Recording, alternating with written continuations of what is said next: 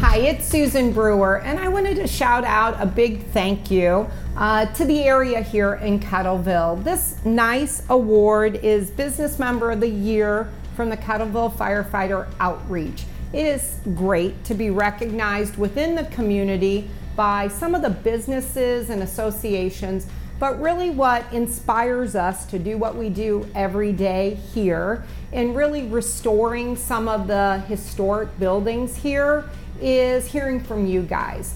I got to spend the day yesterday and it was so exciting to hear how people are really enjoying what we're trying to do here to revitalize the Cottleville area.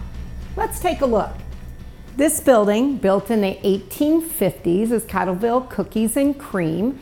And this is a great place that you can see some of the historic features, whether it be flooring, walls, how the attic is put together, but it's also a great place for some family memories. Cottleville also offers so many great community support things, such as here on the Blooming Daisy Market Garden Spot, we offer the Sharing Shed. The Sharing Shed really features items that if someone in need needs something, it's available. Someone who has something to offer, to give, can place it in here for others that do need. Here at Blooming Daisy Marketplace, this building also was built in the 1800s. It shares some of the characteristics as the ice cream store with the tree branch roof trusses that most of us and our kids will never get to see in a building. It's such a great way to enjoy the historic nature of some of these buildings. Inside here you'll see original hardwood floors, you'll see some great moldings, places that really um, can absorb some of that wonderful character. They're all right here in Cottleville. This building was our second project here in Cottleville.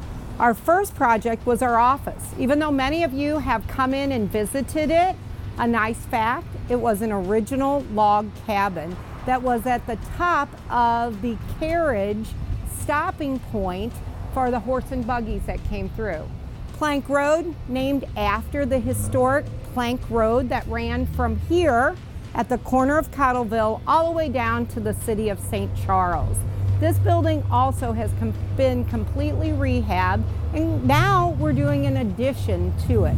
So it's going to join one of the newest ventures that we've worked on here in rehabbing a building in Cottleville, which is 1798 Barbecue. Let's go take a look inside of the middle of a renovation. So you can kind of see what happens in conversion of a house to a restaurant. I am standing here right in the middle of the construction. This addition was added, and quite honestly, I'm standing inside of what's going to be the refrigeration. As I walk a bit farther, I'm going to be standing where the smoker. And so this is where all the magic's going to happen for the barbecue restaurant. As we walk inside, you're going to notice some things. First, this house was converted from a two story home to a one level restaurant. We are adding some reclaimed wood.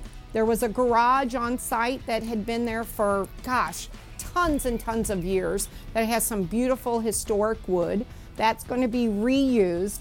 And in each of these properties, we really have tried to reclaim and repurpose as much as possible when it comes to adding that charm to the inside of the buildings.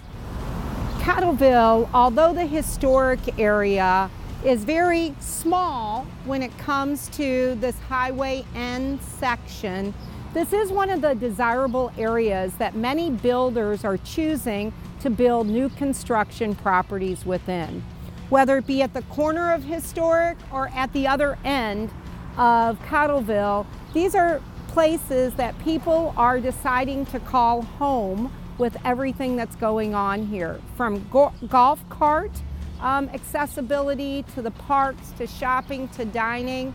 We're all enjoying what's happening in this quaint, wonderful community.